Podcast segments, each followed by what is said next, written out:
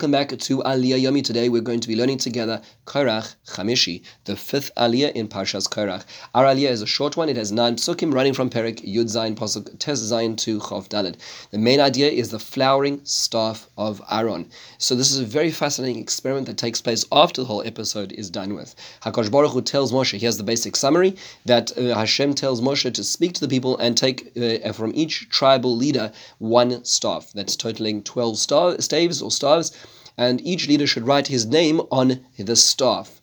Aaron writes his name on behalf of the tribe of Levi, and they're placed in front of the Mishkan, in front of the Eidos. If you look at the Pesukim, it's actually that uh, Aaron's mate is besoich matosam. It is in, um, it is actually among their uh, staves, and the, the, the reason for that is is that nobody should say it was closer to the side, or the, the one side which was more holy, and therefore that's why this, uh, this perhaps was successful. But nonetheless, he places all the staves together, and he places, he's commanded to place them in the Ohel Moed in front of the Eidos, which means in front of the Aaron, and it is going to be there to um, as, as an experiment in front of our HaKadosh Baruch Hu. So what is going on over here?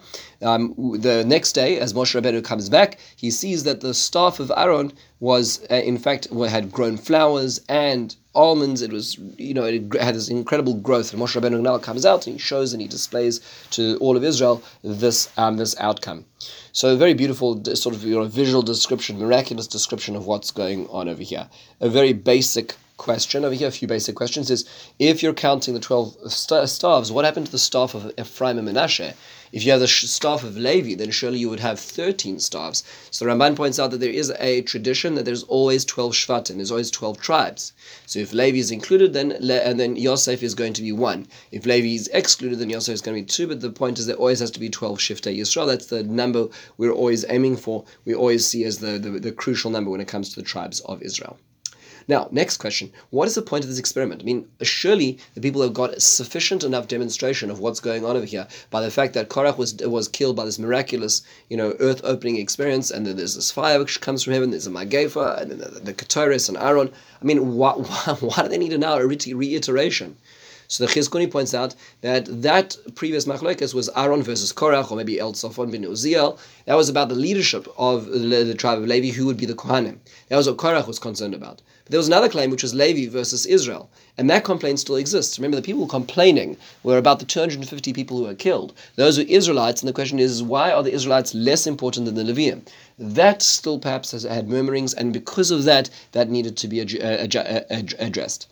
Norach HaMekodesh explains that no, they thought that the way that Korach, uh, the reason why Korach was killed was because of the way he talked. He was really disrespectful to, to the to the spiritual leadership of Klal Yisrael. That kind of uh, d- uh, d- d- basic disrespect is, is, something which is re- really very, very severe. It's something, if God forbid, a, uh, a, person would speak out against spiritual leaders in such a public and terrible fashion, that's a very terrible omen for that person.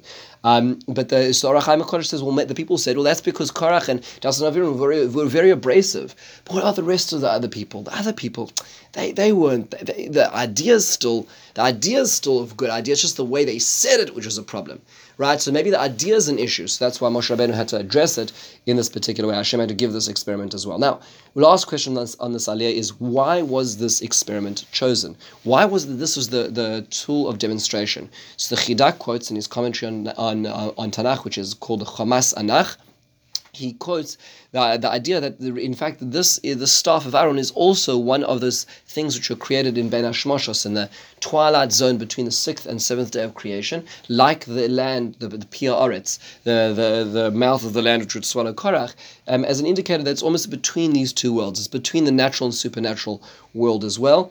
Um, and the reason, and even in the way that, that it flowered, not only was it supernatural that it flowered overnight, but it also is supernatural that the flowers and the nuts came out at the same time. Usually those are two separate stages.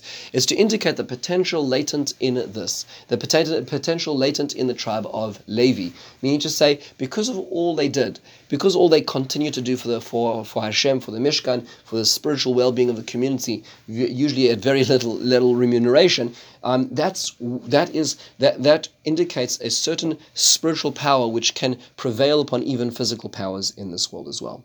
There's another thought which Rabbi Riskin points out, and that's a, that's a really remarkable idea.